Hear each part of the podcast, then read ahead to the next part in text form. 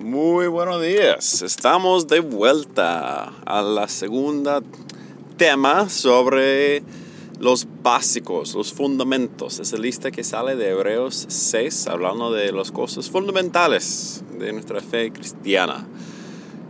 Las últimas dos semanas estamos viendo lo que son eh, el arrepentimiento, lo que es el arrepentimiento de las obras muertas y ya estamos en la segunda en la lista que es la fe en Dios.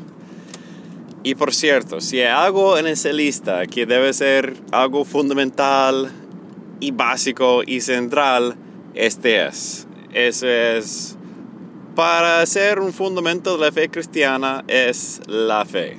Obvio, microbio.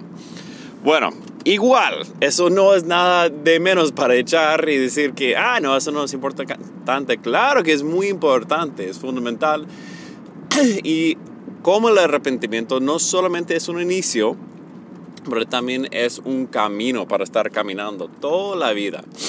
Ahora bien, lo bueno de ese tema es que más adelante en Hebreos, el mismo autor de Hebreos nos va a definir qué significa la fe. Entonces, si vamos a Hebreos 11, ese es el capítulo de la fe que se encuentra en la Biblia. Hay muchos temas de la fe que, se, que podemos aprovechar en ese mismo libro. No obstante, esa definición de fe que nos está ofrecido dice que la fe está en la certeza de las cosas que no se ven, en la esperanza de lo que está por venir. Muy bien. Entonces, esa es la versión este, Calvin Carter, para que sepas. Bueno, entonces, uh, dos cosas. Y yo realmente yo andaba mucho tiempo pensando que una sola, pero cuando me puse a ver, no, hay dos, hay dos cosas. Uno es, es, es la certeza en las cosas que no se ven, que no se puede ver, no se puede palpar, no se puede examinar. Estar cierto, estar ya confirmado en esas cosas. Y el segundo es la esperanza en eso que está por venir.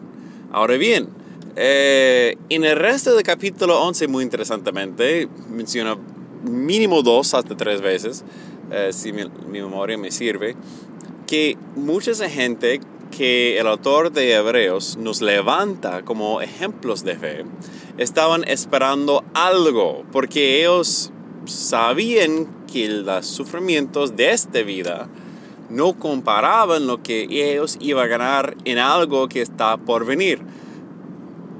Y el autor dice que ellos están esperando, escúchalo, una ciudad. Interesantemente. Bueno, yo realmente hoy yo no, enfocar, no voy a enfocar sobre esa ciudad. Yo creo que eso merece un podcast de sí mismo, que es un tema muy interesante y muy poco explorado, pero está muy bíblico y vamos a volver a ese tema otro día.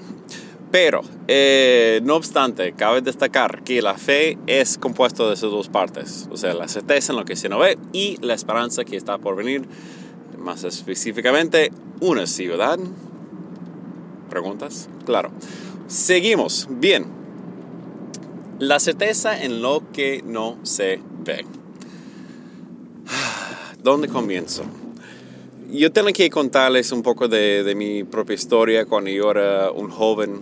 Em, yo me crié en un mundo evangélico y hasta fui a escuelas privadas cristianas aquí en los Estados Unidos. Y eso tiene su propia subcultura y no sé qué.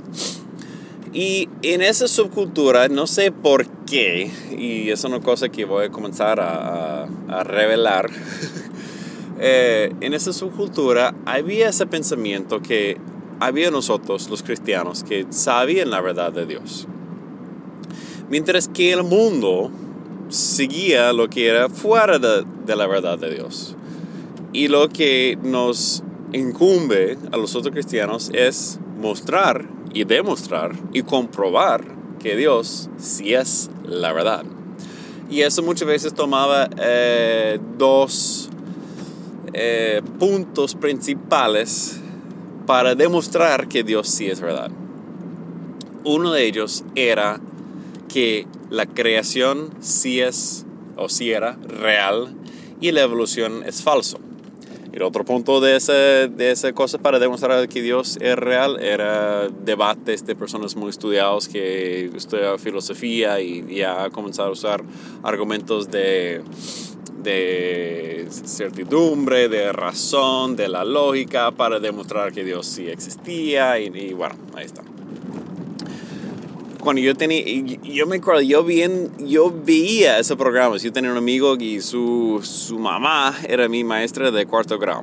Y era mi mejor amigo de la infancia. Entonces, una vez yo fui a su casa y él tenía un video de un señor que se llama Ken Ham.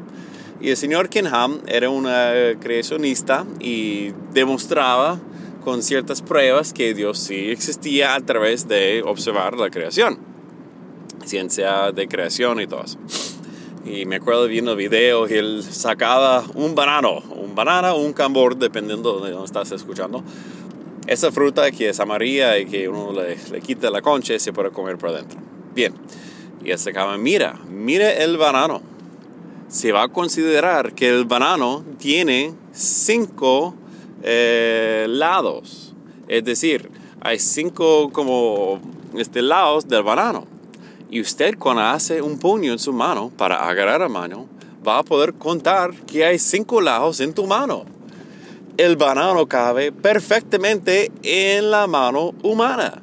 Es decir, el hecho que el banano tiene cinco, cinco lados y, el, y la mano tiene cinco lados, había un creador, había un diseñador, pues ahí está una prueba que Dios existe. Muy bien. Y no sé por qué me recuerdo de esa prueba, pero me dio mucha risa en ese momento y hasta me pareció un poco, uh, bueno, no, no creo que es el punto más fuerte del argumento. Eh, y más cuando fui a Sudamérica me di cuenta que hay bananos de todos tipos y hay unos que tienen tres, claro, toca cocinarlos, pero igual, eh, eso no es importante. El señor Kenham. Bueno, yo vi ese video, ah, ok, interesante, bien. Y luego, eh, adelantando unos años, yo me encontré yendo a una preparatoria católica. Y yo, creado con buen bautista que era, todos los católicos, era una secta. Era gente perdida. Era gente que no tiene nada que ver con la, con la verdad de Dios. Ahora Dios me ha mostrado que, mira, no importa la religión, no importa la iglesia, eso no es lo que nos salva, no es la fe en Jesucristo, eso es lo importante y Él va a extender su gracia, su amor a quien quiera. Hay mucha gente que es católica que, wow, yo admiro y yo sé que ellos van a entrar al reino de los cielos mucho antes que uno. Igual que gente evangélica. Y a la vez yo conozco personas evangélicas que yo, ah, no sé, que solamente llevan nombre de título y no tienen nada que ver. Entonces, eh, el título no significa nada. Eso es lo que hablamos en la última episodio de arrepentimiento de obras muertas. Esa identidad que tú llevas por algo que tú hiciste, eso no, no, tiene nada que ver. Eh, o algo que, que, alguien te dio, alguien te hizo a ti, por eso ya puedes llevar un título y ya estás bien. No, no tiene nada que ver. Hay que, hay que confiar y seguir este, volviendo a Dios. Eh, bien, entonces, una vez estaba en la iglesia, había un señor que conocimos y el señor está muy interesado en todos los temas de, este creacionismo, no sé qué. Mi mamá se puso a hablar de más y yo estaba un niño de, bueno, un adolescente de 16 años, entonces yo no hablaba con nadie, pero mi mamá sí hablaba por mí. Entonces ella hablaba por mí, decía, yo también estaba muy interesado en la ciencia y no sé qué, y en eso de Ken Ham, y él, él se emocionó, ay, Ken Ham, él viene la otra semana tú debes invitar a todos tus amigos para que venga y conozca a Ken Ham y pueda conocer la verdad de Dios. Y me entregó un poco de panfletos para entregar a todos mis amigos. Ahora bien, yo no tenía muchos amigos. Uh, uno. Dos, yo vivía bajo un gran deber. Había un gran deber que yo tenía en mi vida y aún tengo, que yo tenía que hacer lo que Dios me mandaba hacer o lo que el pastor dijo que yo hiciera, o lo que ese señor dijo que yo hiciera. Está, ah, porque si no lo hiciera, yo iba a fallar a Dios. Dios iba librando ese deber. No obstante, Él obró a través de deber a llevarme donde estoy. Entonces, ¿qué puedo hacer? Yo confío mucho en Dios porque no importa cómo llegues, Él te va a llevar donde tienes que llegar. Entonces, eh, ahí estaba con ese poco de panfletos. Ahora bien, yo no era ningún tipo de joven muy valiente, me daba pena todo. Ay, Dios mío, ya para ir entregando esos panfletos persona cara a cara, hasta, ay, no, ya se van a burlar de mí, ya no sé qué, entonces no, señor, no, no, no, no, no, no, yo no puedo hacer eso. Entonces pensé, bueno, ¿qué puedo hacer? ¿Qué puedo hacer? ¿Qué puedo hacer? Entonces, había una oficina en nuestra escuela, pensé, bueno, voy a dejar los panfletos ahí en la oficina. Claro, es una oficina de una escuela católica. Uh, si ven eso, Dios mío, ahora que... Entonces entré y yo jamás entraba a la oficina. Y entré y pregunté a la secretaria por algo y de la vuelta saqué los panfletos de un bolsillo de mi chaqueta, los puse ahí en todo mesón, a un lado donde estaba yo, yo volví a mi posición para que no se diera cuenta que era yo que había puesto allá, y de la vuelta me dio la respuesta que, de la cosa que yo y me fui. Y pensé, bueno, ya, eso fue como martes y ya son unos días para que puedan llegar. Y pasé toda la semana en miedo que iban a decir mi nombre por el, el anunciador de esta Kelvin Carter, por favor, acérquese a la oficina. Ay, ya me pillaron, ya me van a votar la escuela por mostrarles la verdad de Dios. Por Kenham y sus panfletos. Pero nunca pasó. Fui a la conferencia de Kenham, fue bueno. Y muchos, muchos meses después, yo de verdad tenía que ir a la oficina por un asunto. Fui a la oficina para preguntarle algo que necesitaba cuadrar miré a mi derecha y sabe lo que estaba allá. Hasta el último de todos los panfletos de la conferencia de Kenham. Ninguno se había llevado y nadie se lo había ni siquiera notado. Estaba ahí, no tocaba, acumulando polvo. Y ese que la conferencia había pasado de fecha hace uh, meses. Bueno, entonces... uh, Dios puede obrar por cualquier cosa, ¿no? Yo, no quiero decir que los panfletos no sirven, pero en mi experiencia no, no sirvió. Si Dios llevó a sus pies a través de un panfleto, bueno, que Dios te bendiga, grandemente es Dios. Eh, pero bueno, ahí está. Eh, ok, entonces, ¿en dónde voy a contar esta historia larga? Mira, la fe en Dios es la fe en algo que no se puede ver si yo tengo que ir a lo que es la ciencia para demostrar a Dios dónde está mi fe. La ciencia es algo, es un método, es un tema que se basa que está basado en lo que se ve, lo que se puede observar, lo que se puede repetir. Y en los casos donde no se puede observar, no se puede repetir, repetir o sea, algo hablando de la evolución, toque echar un vistazo atrás a través de otros métodos científicos y comenzar a llevar a conjeturas, pero que son basados en algo de evidencia. Entonces, obvio, obvio que la ciencia como tal no va a llevar a fe en Dios. ¿Cómo es que algo se ve va a llevar a algo que no se ve? Más bien, el mismo autor de Hebreos dice, es por fe que sabemos que Dios creó el universo, que las cosas que son fueran sacados de las cosas que no habían. Es decir, las cosas que se pueden ver ahora, hoy en día, que puedes tocar, que puedes examinar, que puedes hacer toda la ciencia que quieres encima de, todo eso fue sacado de una nada. Eso requiere fe. Y hay muchos que dicen, sí, pero Big Bang, eso sí salió de la nada, eso requiere fe. Sí, en parte, o sea, la ciencia no puede volver a repetir. Ahora, bien, no quiero meterme en ciencia, pero se puede observar cosas de, en un universo que, que son muy antiguas y eso puede arrojar algo. Pero eso no quiere decir que ya tienen que usar la ciencia para poder comprobarle a Dios. Si yo compruebo a Dios, ¿qué fe necesito? La misma pasa con la, la lógica, con la razón. Si yo aplico lo que es la lógica y la razón, eh, eso es una herramienta, es una herramienta de pensamiento. Y como cualquier herramienta está basado en la intención y la maestría de la persona que la utiliza. Yo puedo usar la razón y la lógica para llevar a una demostración que Dios es real. Ok, bien. Pero un ateo también puede usar la misma lógica para demostrar que Dios no existe. Los dos utilizan las mismas herramientas para llegar a conclusiones distintas.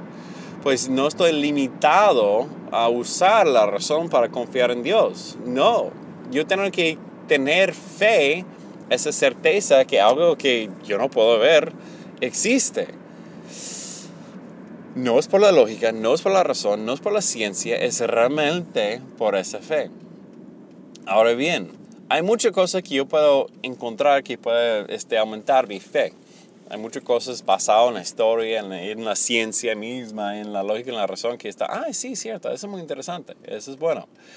Pero mi fe no puede estar basada en esas cosas. Mi fe tiene que estar enfocado en quién es Dios. Ahora bien, vamos a tener dudas. Eso es totalmente normal. Y yo creo que cualquier persona que está escuchando eso, que se siente, ah, no, no, no cabe espacio para dudas. No, eso es, eso es mentira. O sea, todos vamos a tener dudas. Y yo creo que en parte también eso es una bondad de Dios cuando nos da eh, algo de dudas también. ¿Por qué? Porque en ese momento que comenzamos a tener dudas, Él comienza a hablarnos y podemos tener ese momento de decisión. Podemos tener ese momento de, mira, puede ser que lo que yo viví en el pasado, puedo comenzar a dudar eso, porque yo sí experimenté algo, yo sí vi cosas que Dios hizo en mi vida, yo sé lo que Él me, lo que me hizo, lo que me dijo, pero ahora yo no lo siento. Yo estoy, ah, ¿y eso qué es? Y creo que todo cristiano ha pasado por eso. Y eso es algo bueno e importante que, que pasemos. No creo que echamos eso de menos. Es muy importante que pasamos por, por esos momentos donde estamos, uh, ¿qué? Porque al final al cabo, Dios sí está con nosotros, aunque no lo sentimos. Él sí está allá. Uh, escuché una, frase el otro día que me encantó mucho, que decía, nunca debo, debemos dudar en la oscuridad lo que nos fue entregado en la luz. Y eso es muy cierto, se toca confiar grandemente. Cuando estamos en esos momentos de, de dudar, en la oscuridad, en la incertidumbre, ahí es donde tenemos que acordarnos, recordar lo que Dios ha hecho por nosotros.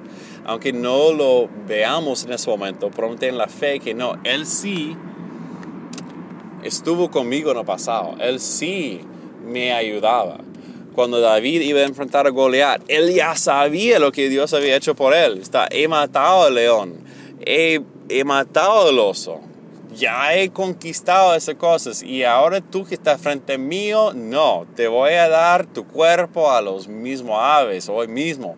¿Por qué? Porque Dios está conmigo. Él sabía que Dios estaba con él en su pasado y ahí estaba en ese mismo momento. Él tenía esa fe. Ahora bien, entonces, cuando tenemos las dudas, tranquilo, eso no es nada para sentir vergüenza, para nada, no. Yo creo que eso es un momento para profundizar la fe, eso es una oportunidad para ya, o sea, agachar más en la oración, para estar más entregados a Dios como tal, a pesar de no sentirlo, a pesar de estar, ah, no sé qué, pero es poner un pie frente al otro. Quiero dar también el ejemplo de de Abraham, porque Abraham está citado mucho en ese capítulo de, de Hebreos 11. Él fue llamado de parte de un Dios, de un Dios que él no pudo ver. Recuerda que él era una persona común y corriente, que tenía sus ídolos, que tenía sus dioses, que tenía su, su cosa. No, ya tenía ningún tipo de fundamento con quién iba a buscarle a Dios. O sea, no veamos que wow, ese sí tenía una descendencia directamente de parte de Noé, que no sé qué. No, no, no, no, no, él solamente estaba ahí y Dios le habló y le dijo, mira, deja tu familia, deja tu tierra y vaya al lugar donde te voy a dar y te voy a hacer una nación, un pueblo grande. Dios realmente habló con Abraham varias veces, pero eran décadas décadas entre las veces que Dios le hablaba. Y eso es increíble. Yo creo que muchas veces creemos que Dios nos habla hoy, todos los días, todos los días. Pero Abraham, él pasaba décadas con una sola palabra de Dios. Uf. Y hasta llegó punto que cuando Dios le dijo, mira, levántate, agarra a tu hijo que tú amas, va al monte que te voy a mostrar y ofrécemelo como sacrificio. Abraham se levantó, agarró a su muchachito, agarró la leña, se puso en marcha, subió el monte y allí sacó el cuchillo y mató a su hijo. No, mentira, no lo mató, pero tenía la plena intención de matarlo. Tienes que entender, Abraham tuvo la fe suficiente para hacer una cosa que no era lógica, hacer una cosa que no era moral. El autor este, Soren Kierkegaard, eh, mi hijo se llama Soren por, por, él, él habla de eso. Él dice que ese momento de fe que Abraham pasó, él le dio un nombre a eso, escucha ese nombre pesado. Ese se llama una suspensión teológica de lo moral. Otra vez, una suspensión teológica de la moral. Es decir, que Dios dijo, ah, ah, ética morales se van en ese momento porque yo necesito que me contestes con fe. Algo que no tiene sentido, algo que no tiene razón, algo que no tiene ningún tipo de, de lógica como tal, ni siquiera es algo bueno. Es algo que Dios le está pidiendo que está, ah, ¿y eso qué? Ahora bien, ah, no veamos que Dios le pide eso más nada en la Biblia. Pues si, usted está pensando en sacrificar a su hijo, por favor, no lo hagas. Toca revisar todo lo que, que tú crees que Dios está hablando a través de la palabra. Y sabemos que hay mucha gente que van a juicio y están escuchando voces y matan a su hijo. Ay, no, no, no, esas son cosas diabólicas, obvio. Pero yo creo que eso nos sirve como un tipo, como una idea de lo que a veces Dios nos puede pedir, algo que no tiene sentido. Y si solamente podemos nuestra fe en lo que es lógica, lo que tiene sentido, vamos a perder la grandeza de Dios en actuar por algo muy grande y muy importante y muy hermoso que puede ser que está fuera de lo que podemos imaginar. Eh, yo estudié ingeniería aeroespacial, yo tenía mi título, yo puedo haber salido y ganar mucha plata, pero yo sentí que Dios tiene otra cosa para mí. No era lógico, no era lógico para abandonar una carrera completa y meterse uno como misionero. Y eso fue otra cosa aún. Pero yo sabía lo que, lo que Dios me, a, a lo que Dios me estaba llamando y lo hice. Y gracias a Dios lo hice. O sea, Dios me ha bendecido mucho. Ahora bien, ¿soy rico financieramente? No. estoy, estoy en mi país. O sea, entré como inmigrante con nada, nada, nada, nada encima. Por lo menos tenía donde, donde llegar, donde mis padres. Pero tampoco es tan buena situación financiera. Pues nos echamos para adelante y seguimos en, en ese mismo. Y sigo viviendo con mis padres porque no tenemos los medios para tener nuestra propia casa pero Dios es bueno y Él ha provisto, Él ha dado. Y uno puede decir, ay, sí, eso fue en términos de mundo, ah, eso fue muy estúpido, ¿por qué no, no trabajé primero? Tienes mi plata para agarrar una casa, luego de misionero. No, no, no, no. Dios no quiso eso de lógica, Él quiso obediencia. Y eso es lo que tocaba. Entonces yo obedecí y yo tenía que confiar lo que Él nos tiene tanto en esta vida como lo que está por venir es mucho mayor de lo que yo puedo alcanzar en esta vida. Ahora bien, yo tengo, yo tengo que, tengo que hacer esa advertencia en cuanto a fe. Saben que hay muchos abusos, muchísimos abusos hoy en día en, en la iglesia uh, donde las personas dicen por fe ya voy a caminar encima de ese carro y lo piso con mis pies, pues ya es mío, eso es mi fe oh, yo quiero esa casa, pues lo pisoteo y ya lo declaro que es mío, declaro bendición por mi vida, que voy a ser muy rica y todo eso. Mira, eso no es fe, eso es avaricia. Eso no tiene nada que ver con lo que es fe. No, para nada. Si usted quiere ver los ejemplos de fe, lee el resto de capítulos, uh, capítulo 11 de Hebreos. Va a ver esas personas que sufrieron bastante. O sea, En el mejor de los casos, solamente, solamente aguantaron hambre.